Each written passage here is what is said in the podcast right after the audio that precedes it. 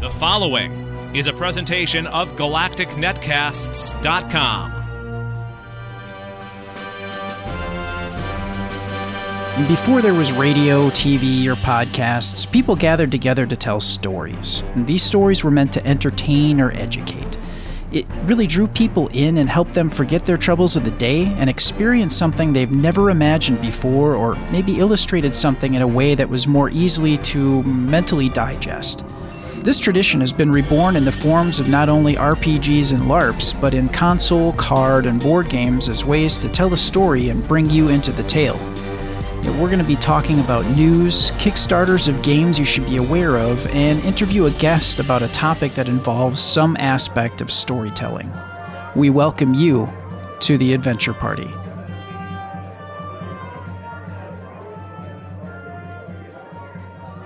Hello, and welcome to the 11th gathering of the Adventure Party on this, the 14th of June. I am your party leader, Brad Ludwig.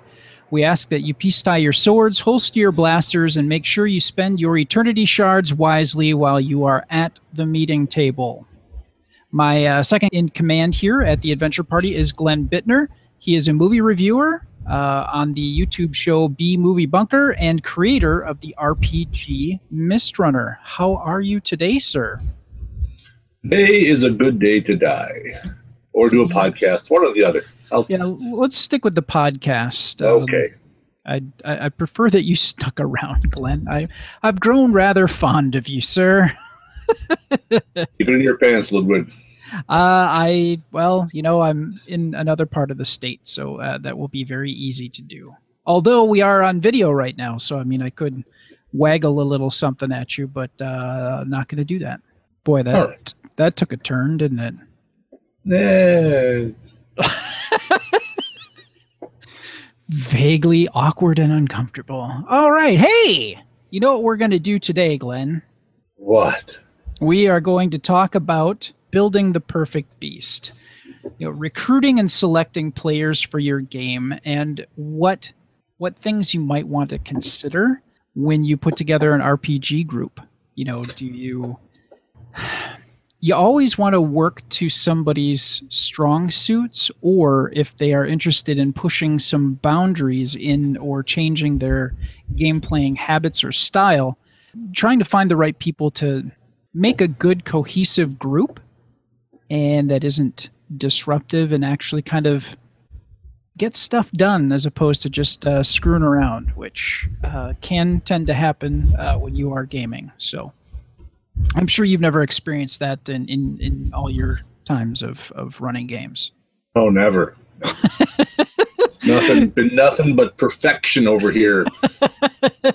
now, and that's to say, you're never going to avoid some of the jackassery that goes on at the table. There's going to be table talk and and some screwing around, but you know, you want to kind of keep things focused.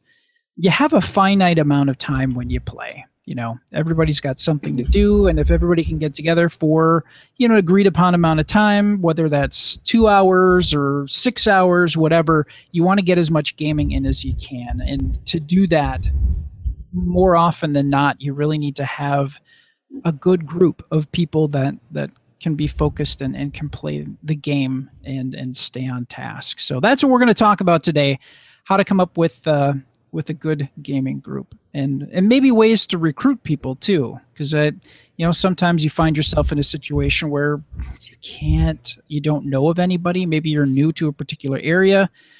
You know, like if you move off to college, like I did, like probably you did too. You know, when you moved away and you- you're like, ah, I don't have anybody to game with. Did that happen to you, Glenn? Uh, for a very brief time. Yeah. So, two it- week, two weeks. And then it all sorted itself out. I found guys in my dorm who played D and D, so I was all set. Boom. There you go. So we'll we'll talk about that. And uh, to kind of kick this whole thing off here, we are going to start with a game review by Glenn. So what you got for us this week, Glenn? I have a game that I like a lot, which is pretty much all the games I review because I don't review games I don't like. Because if you don't have something good to say, say it in the platform more people listen to. No. Um, this game is called it's called Steam Park. I got this one from Iello Games. Uh, Steam Park is so robots spend all day working out in the factories, and, you know, and robots need to unwind too. So they need a place they can go to let out some steam. uh, so you are uh, building theme parks, trying to build the best theme park to attract the most robots to your little park. This game it has some interesting mechanics to it. First, it has a dice rolling mechanic. You have a bunch of dice where everyone's rolling dice like mad, trying to get the results you want. And when you're rolling the dice, it's all just a, mad dash, trying to be the first one to fill up your the spots in your card with your dice, so that you can hopefully get the things you want. And the faster you get your dice rolled, the better reward you get for finishing as far as the dice go. The game comes with these great 3D ride pieces, and then a bunch of little wooden robot meeples. So you can build rides and you put them in your little park, then you can attract robots who will ride your rides, but of course, you have to attract the right robots by building the right rides for them. Because if you have blue rides and you only attract yellow robots, they aren't going to stay in your park. You need to attract blue robots, or you need to have a better diversity of rides. You might have some blue rides, some yellow rides, some pink rides, whatever. Of course, your initial park isn't big enough, so you have to expand your park. And then, of course, you have get the word out that people want to come. That well, people, robots want to come to your park. So you build different stands that might advertise or let you, uh, if you get yellow yellow robots showing up your park and you need blue ones, you can throw those yellow robots back and try to get blue ones by drawing again from this big bag of wooden robots. And of course, robots, when they have fun, they like to leak a little bit of oil, which of course makes a mess. And when you build new rides, that makes a mess. And when you do lots of things, it makes a mess. So you're constantly having to clean your park as well. So you have all these things to keep track of. You have to keep track of building your rides. You have to keep track of keeping the park clean. You have to keep track of attracting the right robots as as well as you know having all the right accoutrements. You know that all the right things that they will want to do at your park. Your goal is to try to make the most money. Um, I, I really like a lot. Of, I mean, first of all, I just like the the idea of robots on roller coasters. I like that idea. It just somehow it just I picture in my mind. It's it seems fun. and I, I, I love the I love the design of the game. I like I like games that have those 3D pieces to them that aren't just there to be set dressing. They're actually practical. They, they serve a purpose in the game, as these do, because you've got the rides show you how big, how much space they take up in your park, because that's important. Because as you run of space, you have to expand your park because you can't have a blue ride right next to a yellow ride. There has to be space between them. You, you can only put blue rides next to blue rides and red rides next to red rides. And then the rides are also a way to keep the robots because once they come to your park, they stay there. They don't go away. Oh. They just keep oh. riding the same ride over and over and over again throughout the entire game. That's you know that's how that's how robots are. They they like what they like and that's it because that's how they're programmed. This is a game that I picked up on a on an absolute lark just because I saw it at Toy Fair and I just heard a little bit about it. I'm like, that sounds kind of interesting. And then we got it in the store, and I'm like, all right, I'll, I'll give it a shot. And I bought it, and I loved it. I like I like lots of different things in my games. I like dice sometimes, but I don't like dice to be the only thing in the game. So games like Yahtzee are not my thing because that's nothing but roll dice. I like there being some element of luck, but this dice rolling has luck, but there's also strategy because you're rolling the dice, keeping ones, re-rolling others to get the results you want because the dice let you decide what actions you can do. Some dice will let you clean your park, some dice will let you build more rides or expand your park or buy a stand. The stands are what attract new guys or stuff like that. So you're all competing against other players to get your dice roll as fast as possible to get the results you want because the better results you get, you get rewards. If, if you're the first one done rolling your dice, you need to clean up part of your park for free. If you're the last one, your park gets dirtier. So you don't want to be that last person because now you're accumulating more dirt without even doing anything other than just being a crappy die roller. so I just you know it's it's it's games like this where they take a what I think is just kind of a, a fun little theme and they actually put a good game to it. There's lots of games out there that have great themes, but the actual play of the game isn't that great. And I mean it's it's fun with what they're doing with games now is they can wrap a good game around almost any theme. And this this game kind of shows it. I mean, who would have thought that, you know, what's a fun game? How about building roller coasters for robots? Now, some people might think that's awesome, but a lot of a lot of people are like, but what's what's the game involved in that? And like, it's like roller coaster tycoon on a board, but with robots that are made of wood instead of a computer. And just play the game, you'll like it. So, Iello has this habit of, of they come out with some really great games. They come out with some some average games. They had they release a lot of games. These are the same guys who brought us uh, King of uh, Tokyo. If you've ever played that Oh yeah, I've So heard of it. Yeah. Iello's behind that. I mean, I mean, they're the publisher; they're not the designer. But Yeah. this game, I just I like it a lot. It's it's a fun one. The one thing I'm gonna I'm gonna quote from another vlog, whatever you want to call it. Uh, Shut up and I'm probably in the name now. So shut up and sit down. I think they do game reviews, and one thing that they said about this game, aside from how much they enjoyed it, is that it's not a game that you really kind of go out of your way to play. If I called if I called people up and said, "Hey, you want to come over and play Steam Park?" They'd be like, oh, "Are we going to play anything else?" because if they come over and I say, "Want to come over and play games?" They're like, "Yeah, sure." They come over and we play Steam Park and they have fun, but it's not the game that draws people over. Like if I called them up and said, "Hey, you want to come over and play some Takenoko or play some uh, Pandemic?" They'd come over. Steam Park, it's that it's a fun game, but you aren't thinking about it when you're not playing it, kind of thing. Okay. So it's you know it's it's like some of those movies you see on late night TV where you don't think about them until you're flipping channels and it's like, oh, hey, Sharky's Machine, I'll watch this. yeah. Okay. So I like it. It's it's a it's a fun little game. It does have a bit of a, a price tag to it. Um, that's that's one thing with Iello's games is they tend to have a little higher price than the average board game. But in my experience, I mean, I've played the game already probably 10, 11 times since I bought it. So Okay. I've definitely gotten my money's worth out of it. Because I always do my my comparison always the how many movies could I see for how many times I played it. Sure. Yep. And even if I do the five dollar Tuesdays at Marcus Theaters, I've pretty much broken even now if I don't get anything to eat or drink. So, Yeah.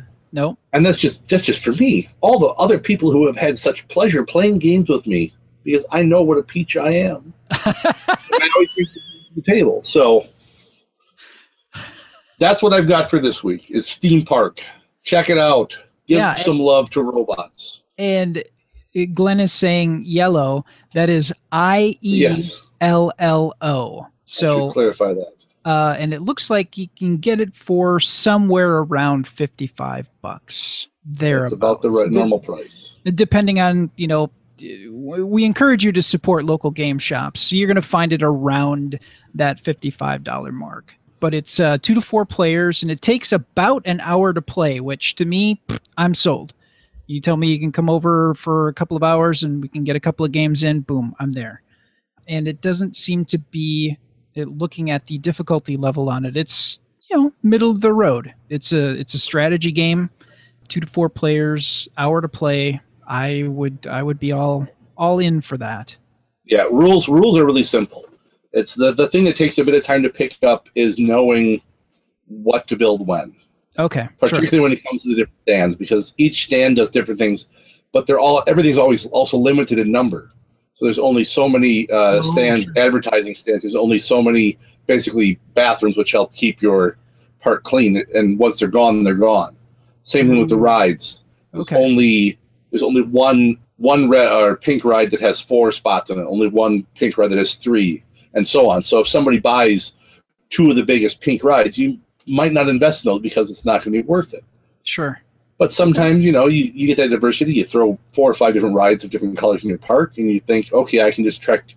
I have a better chance of attracting robots, but your rides fill up faster. So Yeah. it's it's I like games where the rules are simple and the strategy is what really sets it apart from from just being a roll and move type of game. Sure. No, that sounds like a great game. Well, thank you very much for bringing that to our And we will be running it at GlenCon. Excellent. And uh, here's another reminder Glen Con will be in Glendale, Wisconsin, uh, just outside of Milwaukee, in, this, in the suburbs of Milwaukee, essentially. And that is July 20.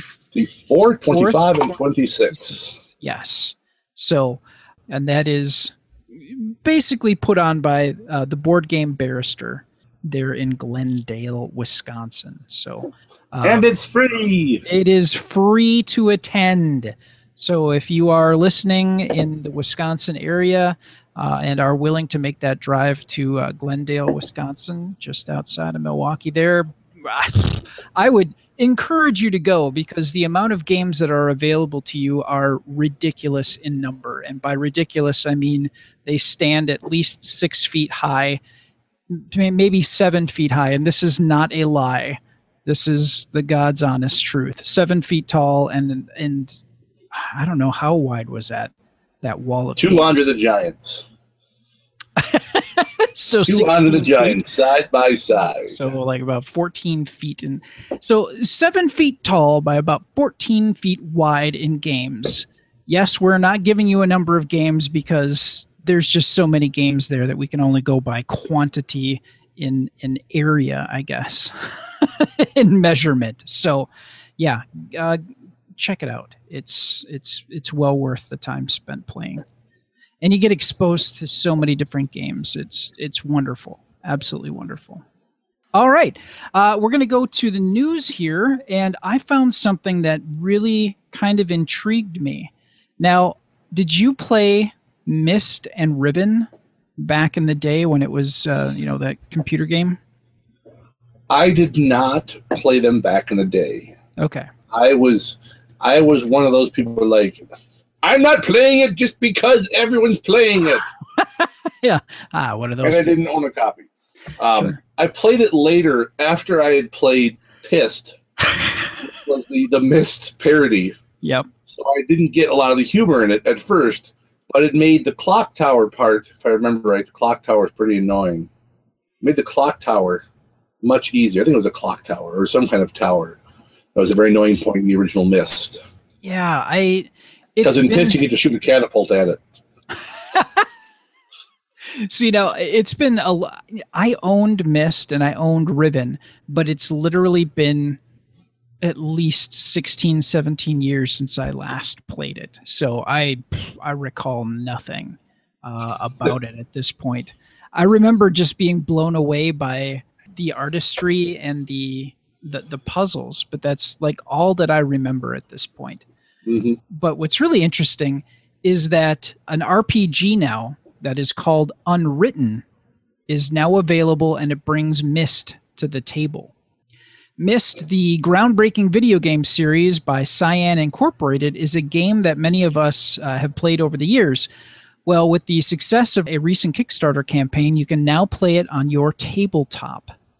Inkworks Productions has released Unwritten Adventures in the Age of Myst and Beyond.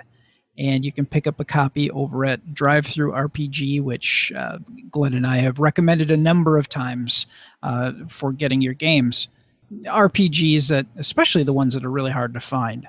The game focuses on the D'ni and their linking books, which let them travel anywhere and everywhere.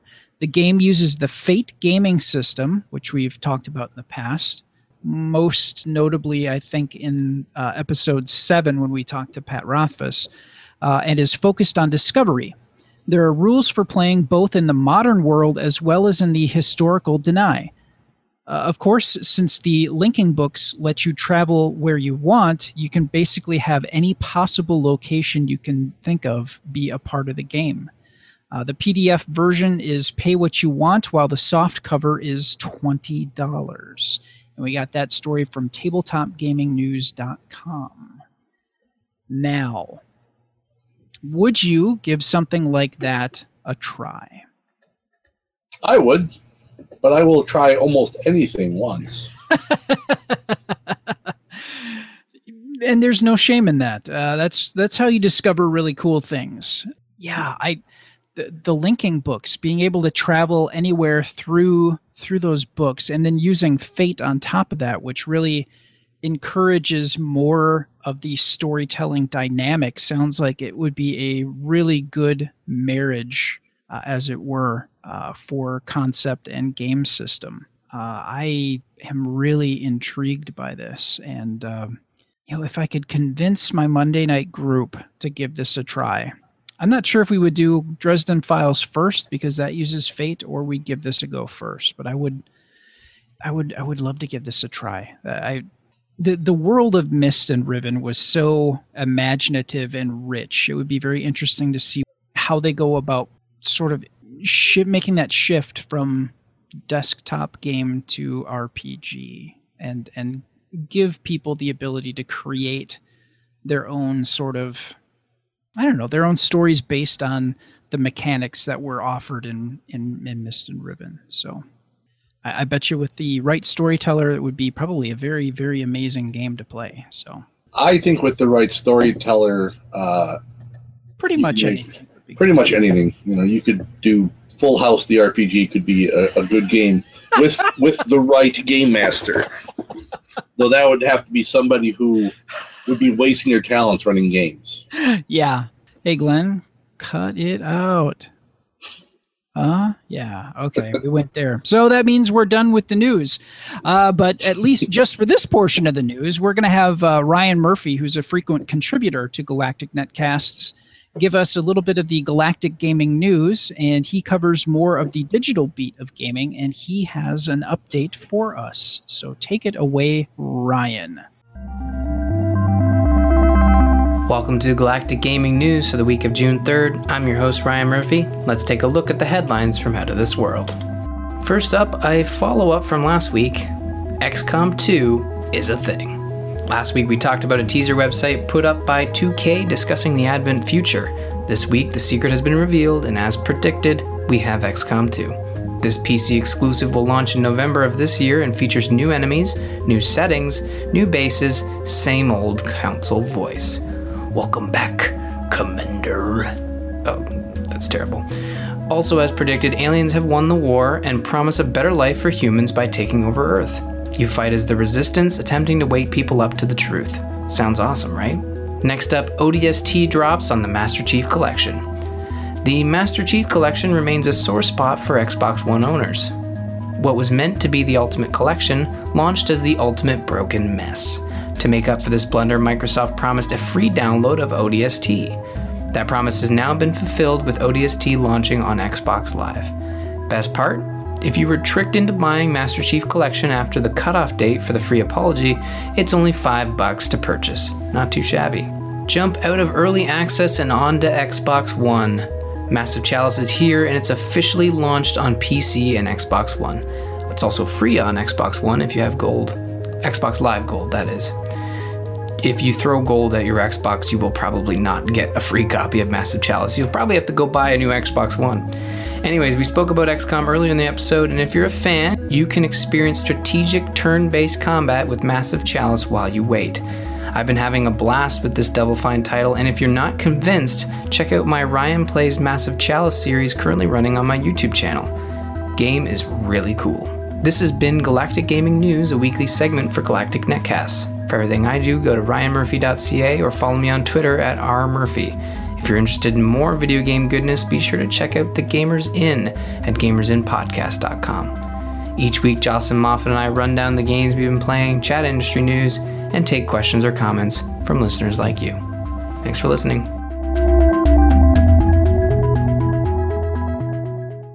All right. Thanks for that report, Ryan. Really appreciate it. Uh, we are going to move on to our Kickstarter spotlight, but before we highlight our new one, we're going to go back and we're going to take a look at our last game that we highlighted. And that game was the Sixth Gun role playing game. And, and we talked about how the Sixth Gun is a, uh, a very interesting comic book. And Savage Worlds, which has gotten the licensing for it, and they have created an RPG based on this. Now, the six gun, there are six six shooters that all have some kind of mystical capability. And this game takes place in the Wild West. So it's such an interesting aesthetic of Wild West, supernatural. You know, I when I read it, I really thought of the main character as like a an Americanized John Constantine in the Wild West with a six shooter. He hmm. has kind of Yeah. that. He's not as ruthless, but he has seen a lot of fighting, and he he does have that bit of, gosh, ruthless gunfighter to a certain degree. But he's very knowledgeable in in the supernatural and some of the things that he does in order to get information from, especially in the in the first issue. He goes to the to the crossroads where there are he performs a ritual to get some information from basically a person swinging by their neck and they're dead and he mm-hmm. uses the supernatural powers to call forth something to use that that body uh, to give him information. And it, it, was just so creepy to read that but it was he gets away with what he's trying to do because he has to make a deal as well. And it, it just was fascinating. So to see them actually turn that into an rpg system where you can play in that fascinating world that mixes the supernatural with six guns is probably going to be a hell of a thing and this is done by I said Savage Worlds is, is the system, uh, and it's being done by Pinnacle Entertainment Group and Oni Press. Uh, Oni Press is the company that put out the comics. So, and as I recall, when we talked about this, the creator or one of the writers for the Six Gun is actually working on material for this as well. So you know mm-hmm. that what is being done is canonical. it is canon essentially uh, with what is in the comic. And you know maybe if you purchase this rpg you'll actually if you are a fan of the comic you might get a little bit more insight or a little bit better understanding of some of the mechanics of the magic of the world and how uh, supernatural beings work. So at this point in time there's still 11 days to go they the pledge level that they were looking for was six thousand dollars. Six thousand dollars. I hope they make it. they are currently at forty five thousand. Uh, on their way to 46 uh, very solidly There are 604 backers so this thing is most certainly a go uh, if you if you uh, pledge and this is a reminder if you pledge at the $25 level get a pdf version of the game and then any of the digital stretch goals that are unlocked. And uh, if you pledge at the $30 level, so just $5 more, you get the PDF and a soft cover version and the digital and physical stretch goals as they are unlocked. So 30 bucks gets you a lot of stuff and that level will be released in August, August of this year. Just to be just to be clear, because sometimes you don't know with uh, Kickstarter, but uh, no, they have everything ready to go. Because if you just pledge at the twenty-five dollar level and you get the PDF version, this estimated delivery is June. That's this month. So in eleven days, they're going to flip a switch and bam, you've got a, a PDF copy available for you. So there's not going to be any messing around. There's not going to be any waiting for six months for anything to be printed. It is ready to go right now. So, Glenn and I discussed last week, and we both have a strong feeling that this is going to be an excellent setting and a very good game to pick up. So, there you go. That is our recap of last week's Kickstarter, which was the six gun RPG for Savage Worlds. And now we are going to go to our new Kickstarter spotlight and that game is Wombat Rescue. okay, you, you Wombat gotta, Rescue. Yeah, you have me at the name here. What's yes. uh, what's Wombat Rescue all about? Well, first, let me give you some science. Did you know that wombats poop cubes? I did not. It is true. And scientists theorize that due to their extremely poor vision but amazing sense of smell, smell, wombats use their poop cubes as smell markers to help them navigate their environment. And because the poop is cube shaped, it's less likely to roll away. that is brilliant. Yes.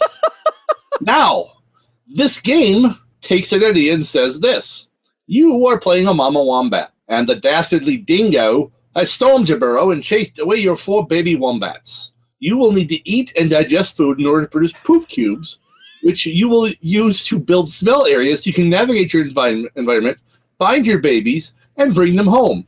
The player who plans best their smell areas and moves most efficiently will find their four babies, bring them home, and prove victorious. that is this game looks amazing.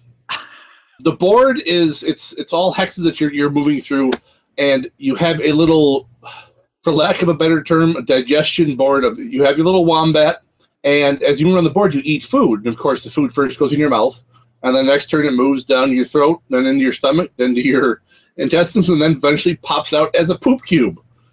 you actually have a, a, little illustrated picture of the digestive system of your wombat as the food is moving through it. So this movie, it just it looks so much like so much fun. Matt Wolf is the designer behind this, and as I was saying before, man, how they can just take a theme of anything and make a game out of it. Who would have thought that cube poop from a wombat would make a game? And the game looks pretty interesting. So as you move around the board, you can you can never be more than two spaces away from one of your poop cubes without getting lost.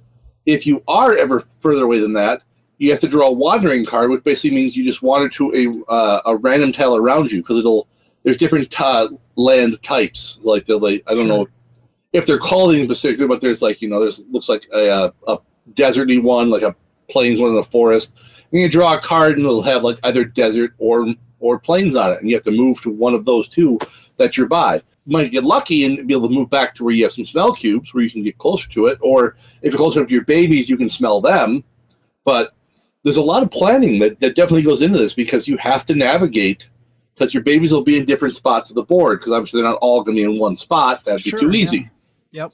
Yeah, just the fact that you, I mean, you have to eat food first of all because if you don't have, if you don't eat food, you got nothing to poop out. Yeah. So it's a matter of of getting to the food before someone else does, pooping out stuff in the right way. I mean, it just, man, this is it's like it captures the mature gamer that I am I mean, much mature as in I'm an older gamer and I, I like strategy and stuff like that.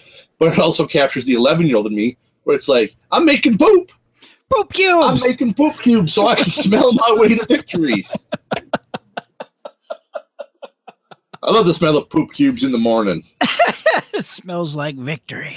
And uh, I mean, their goal they set was ten thousand dollars. Oh, and here, you know what? I didn't even think about this. I'm an idiot. I misread this as days to go. It's hours. Oh, that's yeah, that's fine. So people but, look for this game when when you're done. When when you hear this, look for it in stores shortly. Expecting it in October. Yes, and uh, you can also get more information at eagle-gryphon.com. Yes, this and this will definitely be in stores. Eagle Gryphon is a known publisher of games. They will make you the, the games they make you. You'll be able to get in stores, and if you don't have a store near you, you should be able to buy this on the internet eventually. But it will be out. Eagle Gryphon publishes a lot of games. I carry them in my store, so I will have this in my store. I know that for a fact, and it's kind of good price. I mean, it's looking like it's going to retail for about thirty nine. That probably tells me it'd be closer to forty five, but yeah. you get a lot of wood chips or wood cubes, and you get little wooden dingoes and little wooden not sorry, dingoes, wombats, and babies, and all sorts of stuff. So you get a lot of there's a lot of wood in your poop set. um, and you know uh, some of the things that they they're not going to unfortunately unlock anything more than their top. Uh, let's see, they haven't listed it here, but they're up to a point where there are dingo protection tiles one for each player. The dingo protection tile will cause the dingo to ignore you for one round, perfect for sneaking around right under his nose. So as you are moving about the board, obviously there is danger of uh, of a dingo catching your scent and uh, causing some havoc there. So that will help protect you. That is cool. That's that's a shame that they're not going to get to some of these other ones. Like if they had gotten to forty thousand there would have been a fifth player, so it could have supported up to five players. But right now it supports up to four. So uh, eagle-gryphon.com is where you'll be able to find more information about this. So, wow, yeah, this just this does look like a, a, a lot of fun. It does. It really does, and it's a game I think I get almost anyone to play. You had me at poop cubes. Yeah, I'm not gonna have most people at poop cubes. Not gonna lie. All right. Well, thank you very much for sharing that with us. That is that is awesome. Very awesome. Now we're going to get to the uh, discussion portion here, and I mentioned earlier uh, in in the show that we were going to talk about recruiting and selecting players for your game. Building a gaming group it's a little like alchemy. You know, you need to have the right type of gamers together to accomplish the type of storytelling that you are you want to set about. And if you try to and it depends on the demeanor of the people, you know, you might have a gaming group where you've got power gamers and you've got people that like to role play. I was in a group like that that uh, Todd Roll had put together. So yeah, I managed to sneak him in yet another episode where we had and and I know when Rob Benton, our second guest on the show, talk about the gaming group that we had. You know, Rob is more of a he loves to roll, he loves to min max and get the most out of his character, and his wife Jess is more of a role player and you basically tell her, okay, you have this many dice to roll to accomplish the thing. I mean, it's to her, it's more about furthering the story and being a part of the story. So finding that right group of people that, despite their differences, still get along, still move a game along, and continue to be a joy to play with can be difficult at times to put together. So, how do you go about putting that magical dream team together? And uh, I wanted to discuss with Glenn and try to come up with a good idea of how to make that happen. So, you know, some of the ways that I know of to, to try to put that group together, I'm just going to start off with, you know, friends and friends of friends. You know, maybe your the situation I found myself when I, you know, finished up college in La Crosse is I wanted to game, but I didn't know who I could really game with. And I had a friend who you know, he's like, hey, you know, uh, I do some gaming and you seem like a pretty cool guy. Maybe uh, I'll talk to some people and see if we can get you in our group. And uh, it worked out. And I started playing D&D again, second edition. this was back in uh, 1991, 92. So this is a little while ago, but got to get my feet wet again and figure out THAC0 and and play some D&D. And that was really kind of cool when you have been in a jam to create a group, Glenn, how have you gone about putting that together? Well, generally, when I've had a, a good group, there's a lot of luck involved. I won't lie. Yeah. Uh, at least, at least in mine, because after my my high school group, which was mostly my friends that I played with, once that kind of disbanded because we all went away to college, I had to find people that I didn't know that well to play with um, mm-hmm. the, the, guys I started with, you know, two weeks after I had to school, I was lucky enough to find some guys to play D and D with. And while I enjoyed playing D and D with them and, and several of them, it wasn't what I would call an amazing group. I had I have good memories of that time. I think some of the best groups I've put together has it's been very trial and error. And as I said, luck. I mean, I lucked into some very good players when I, I met former guest on the adventure party, Randy. I'm sorry, Doctor Randy Wolfmeyer. When I knew him, he was just Randy Wolfmeyer, um, and his and his wife Gretchen. When I when I met them through uh, a mutual friend of ours, Jeff, that initially was pure luck. And I have they're great gamers. They really, really are. When Gretchen wasn't falling asleep because she worked so much at her job, they were great gamers.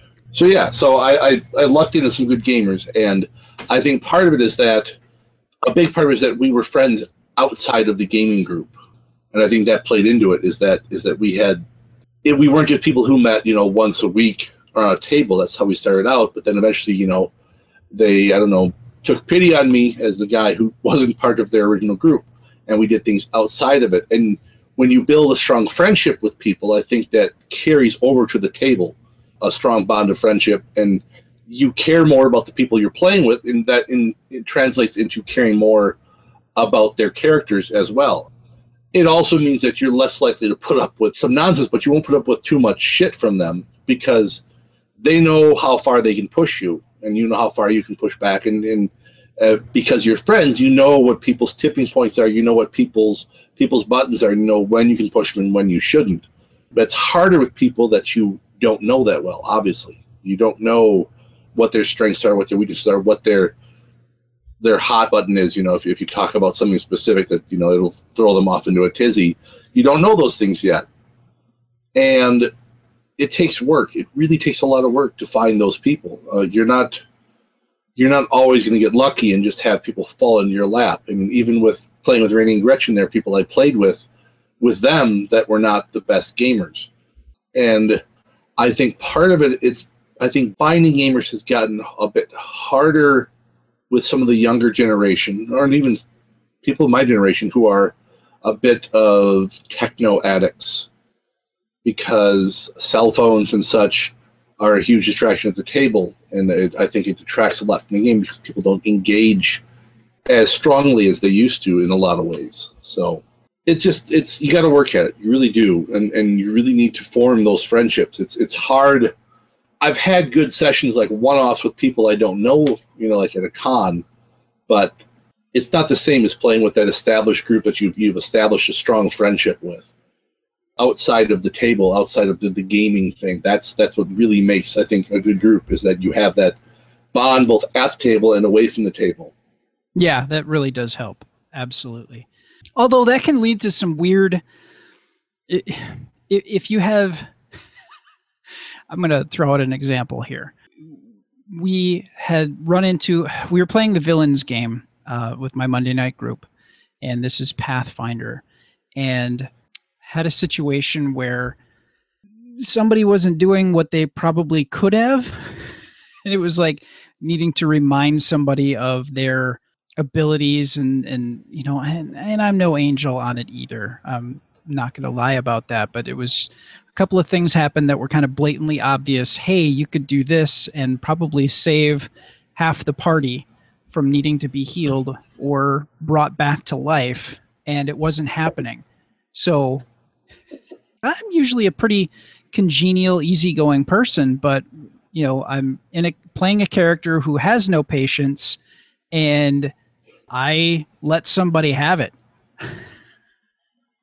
and luckily, having a group that, you know, can separate the, you know, table persona versus the real person persona, it wasn't that big of a deal, but I could see friction on either side. If you have a fight in the game or have a fight in real life, that causing some strife possibly within the group itself. So that that's a that's a that's a catch twenty two.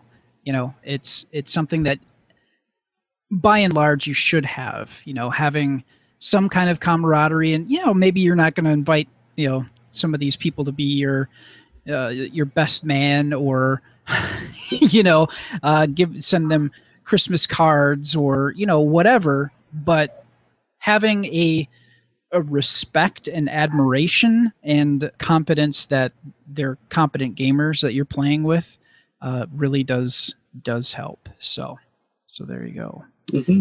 Now, when we talk about the type of gamer, we're talking about like like I said earlier, the role player versus the hack and slasher versus the you know the power gamer, somebody that wants to get all the goodies, wants to kill all the things, you know, which both are very valid approaches to to role playing. I'm not going to say one is better than the other because that is not true. What you want out of a game is is perfectly acceptable. Now it's just finding that right marriage, as it were, of getting a group together that is either of a like mind for gaming style or are very flexible and are willing to go, okay, you want to kill all the things and we want to role play. There's a way to make that work. And I think that might be a little bit more difficult for a storyteller to try to find that right balance. But if the storyteller is willing to take that task on, I think that it could work. So, what are your thoughts when you put a group together? How do you try to strike that balance with the type of role player that your group members could be? When putting a group together, I try to limit the number of the the hack and slash type, the munchkin style gamer. I sure. don't want to have one because that automatically creates tension between those players.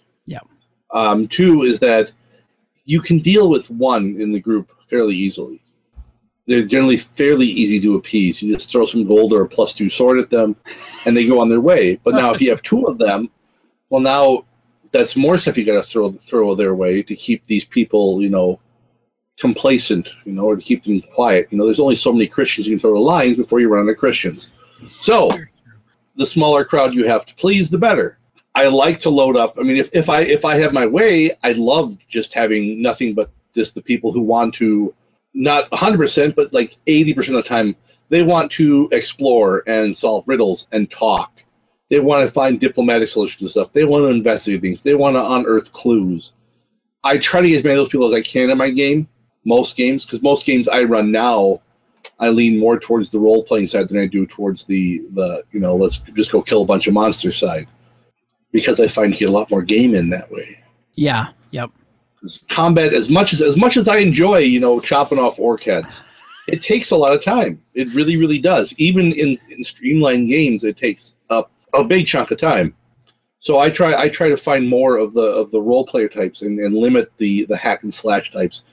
Try to limit it to one. I've been eager for there been more than one that it usually just doesn't work. It, it only works if that's everyone Yeah. if everyone in the Yeah. group is hack and slash, then yeah, because then you just if you're the if you're the GM, you just throw tons of crap at them all the time because you give them a stuff, but that means you can also just throw uh, unending hordes of stuff at them because that's all they want, Mhm. and that's fun for a one-off for me at least. I can't do that all the time. I, I get I get really tired of that after a while, where it's the same thing over and over again. I want I want there to be different changes, and I want players who don't want the same thing over and over again. Yeah.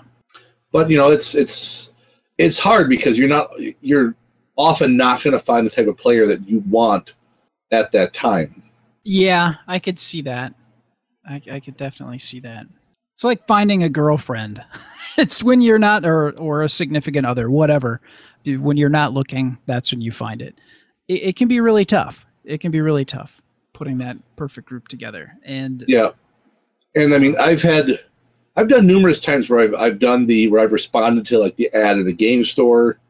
I even did one through a BBS site way back in the day, where I responded to those, and none of those ended well.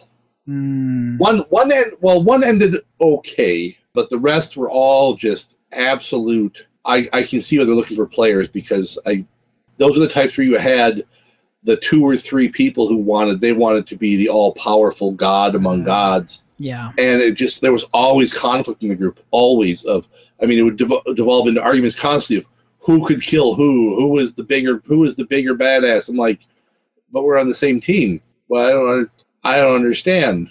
We're on the I don't watch World War II movies, and it's not just a bunch of guys waiting to storm over the Beach, all talking about how, well, I'm going to kill hundred Nazis. Well, I'm going to kill 110. It wasn't, you know, you didn't have that constant arguing back and forth. I want the machine gun. No, I want the machine gun. I get, you know, it's, and that's what what this always turned into with a lot of those groups. It was it was hard, bec- and a big part is because I didn't know the people. Yeah. Yep. And it's it's really hard when you don't know the people. I, I've had some good luck at cons, but I've also had some terrible luck at cons. Mm, yeah. And part of that is there's a thing with I don't know if people know this about gamers is that we are not, and this doesn't apply to everyone, but gamers in general are not the most socially outgoing people.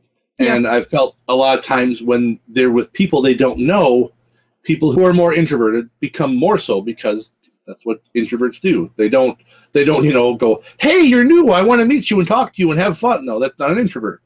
And you have people who I've played at cons and stuff where it's like, is an- anyone going to do anything? Where you, you've you've got the map to the place. Are you gonna? Anyone? Yeah. You know, I can see like in in doing a con if if you are running a game at a convention, if you can kind of stack the deck with and I don't want to sound disingenuous, but if you can have somebody in the con that you kind of know that can be extroverted but also not in a fashion that dominates gameplay but like hey you do this and i bet you do that pretty well. How about you know how about you do a thing here and just try to draw them out and pull them into the game? I could see that probably kind of working. Yeah because it's it's interesting how when you get a group of introverts first together it's not until you get a couple of sessions in that people start to get comfortable with each other and then they let their guards down and then they become a little bit more extroverted at the table.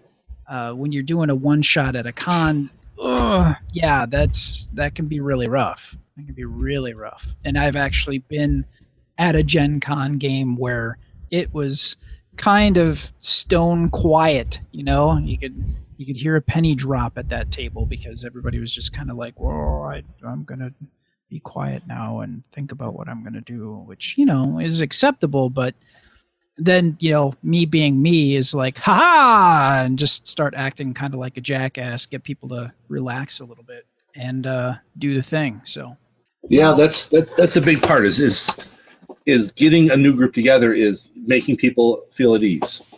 That's that's a huge part of it, which is easier to do with people you already know. Yeah. But it's still something you have to try to do when you're playing with people, someone new to the group, someone completely new to the group, someone that you know might just be a friend of a friend, like I was when I when I first played with Randy and Gretchen. Mhm. I figured I'd start off great because at that time I was a baker, so I showed up with cookies. there you go. Otherwise, you know, this the six foot one inch bald guy who looked kind of angry, show him at their door, isn't, you know, I'm here to play games. And I brought cookies. and it was instant friendship. Bought and paid way- for with flour and chocolate. See, and and the only other way you could have made that better is uh, two liters of Mountain Dew. Yeah. so we've covered you know ways to to put that that group together and we we've kind of talked about you know the friend of a friend sort of a way to to to build that team and also trying to put together either like role players or people that work well together despite you know what they look for in a game whether it's role playing or you know body count or treasure accumulation what other things have we is there anything that we've missed here Of course there is. We just don't know what it is. Okay. Well, you know what? I think we're gonna we're gonna leave it there. Those are the things that we can think of right now, and maybe we'll come back to this in at some point in the future and and and take another run at it if there's something else that that we've missed, or if uh, folks you write to us at galacticnetcasts at gmail.com and say, hey, jackasses, you forgot this. Uh, let us know. We'd love to hear from you. Speaking of which, hello, my name is. That's your opportunity to tell us about your favorite character that you are currently playing or you have played in the past.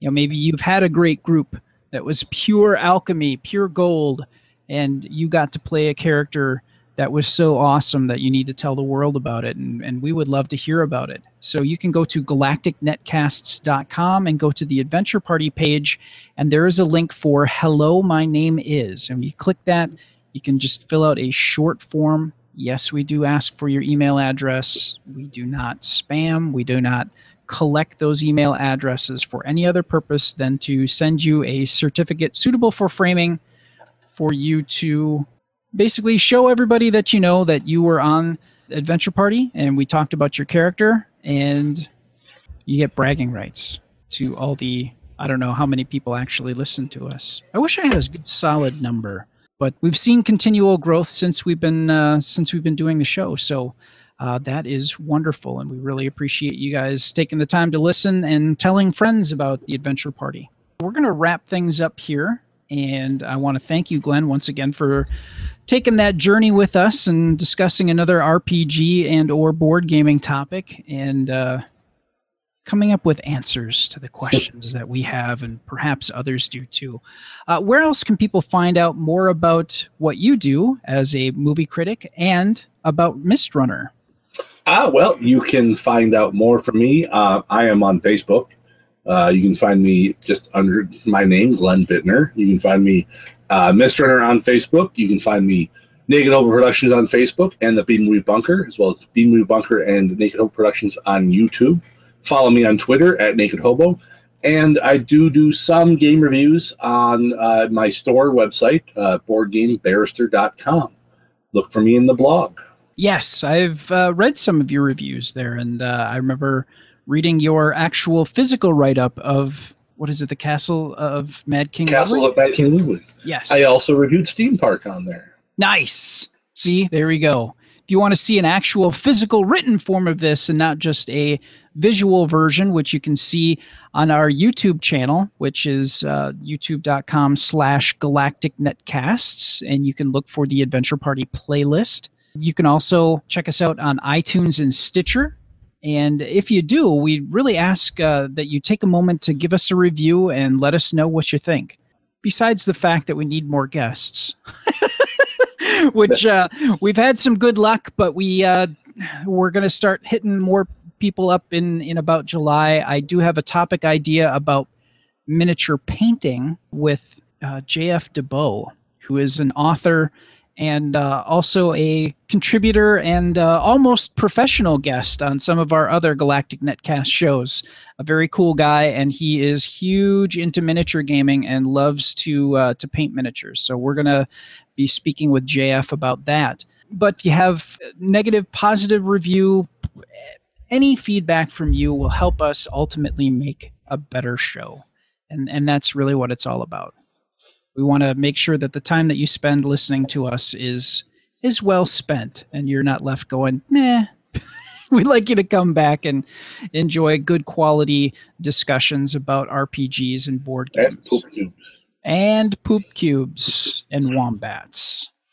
You can always uh, leave us feedback, not only from giving us, you know, reviews on iTunes and Stitcher you can also, like I uh, mentioned before, you can email us at galacticnetcasts at gmail.com. You can also go to our number 805 328 3966.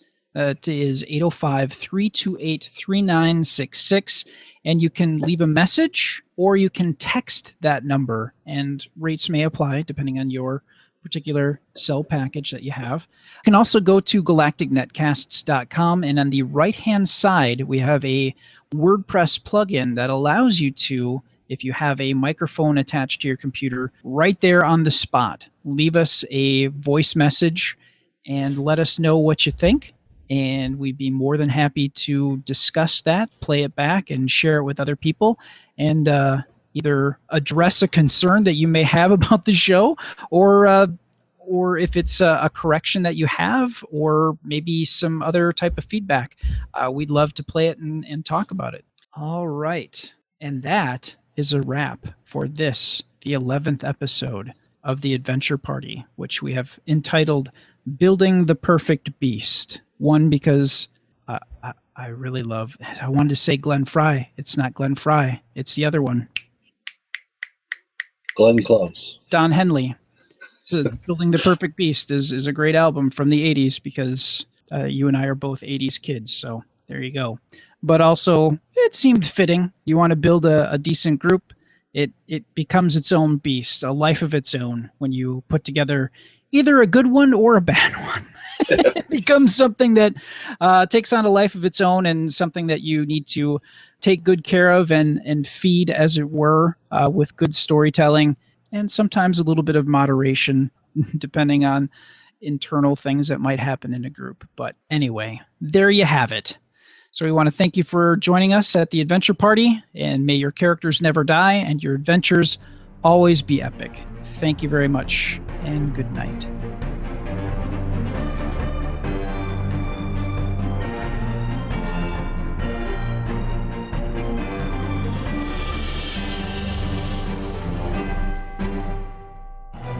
You have been listening to a presentation of GalacticNetcasts.com. For more about the show you just listened to, including how to subscribe, give us feedback, links to our social feeds, and more, please visit www.galacticnetcasts.com.